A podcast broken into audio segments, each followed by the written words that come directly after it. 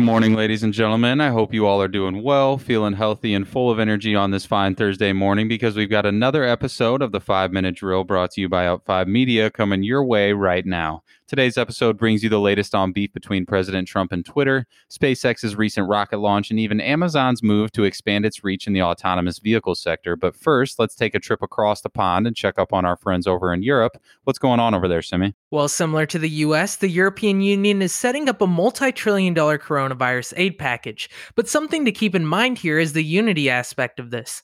If all 27 member states back this $2 trillion relief plan, it has the potential to line all national finances finances across the bloc in a more effective way compared to the Eurozone debt crisis over the past decade. And European investors had quite a good hump day as well after hearing the EU's announcement to borrow 750 billion euros from capital markets to aid recovery from the coronavirus pandemic.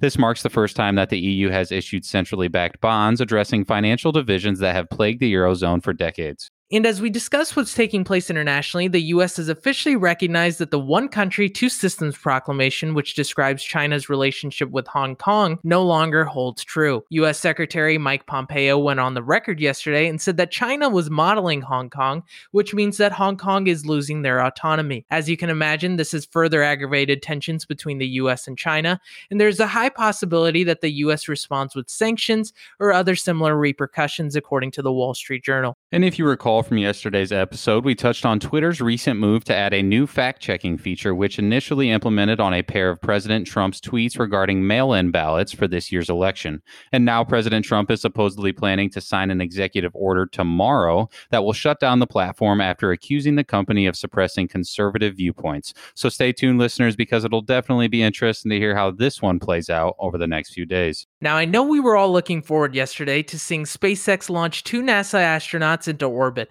However, with less than 20 minutes till takeoff, the launch was postponed due to stormy weather. But don't get your hopes up just yet. The next launch opportunity is this Saturday at 3:22 p.m. Eastern Standard Time. And now that we're on to private sector conversations, I think it's a good time to bring up Amazon's next potential acquisition. The e commerce giant is reportedly in advanced talks to buy Zoox in a deal that would value the struggling autonomous vehicle company at less than the $3.2 billion it achieved in a funding round in 2018, according to the Wall Street Journal. And switching gears here, I feel like it's been a while since we've heard of a big new movie coming out, but Apple came out with some news yesterday that it will be releasing an original film called Killers of the Flower Moon, which will be directed by Martin Scorsese and will star Leonardo DiCaprio and Robert De Niro. And if you aren't afraid to travel, then now may be a good time to start planning a trip down to Disney World because the park just announced that it plans to reopen starting July 11th. Walt Disney Company said it will limit the number of people allowed into the park and will include plexiglass barriers and a quote unquote social distancing squad roaming around the park. In General Electric, commonly known as GE,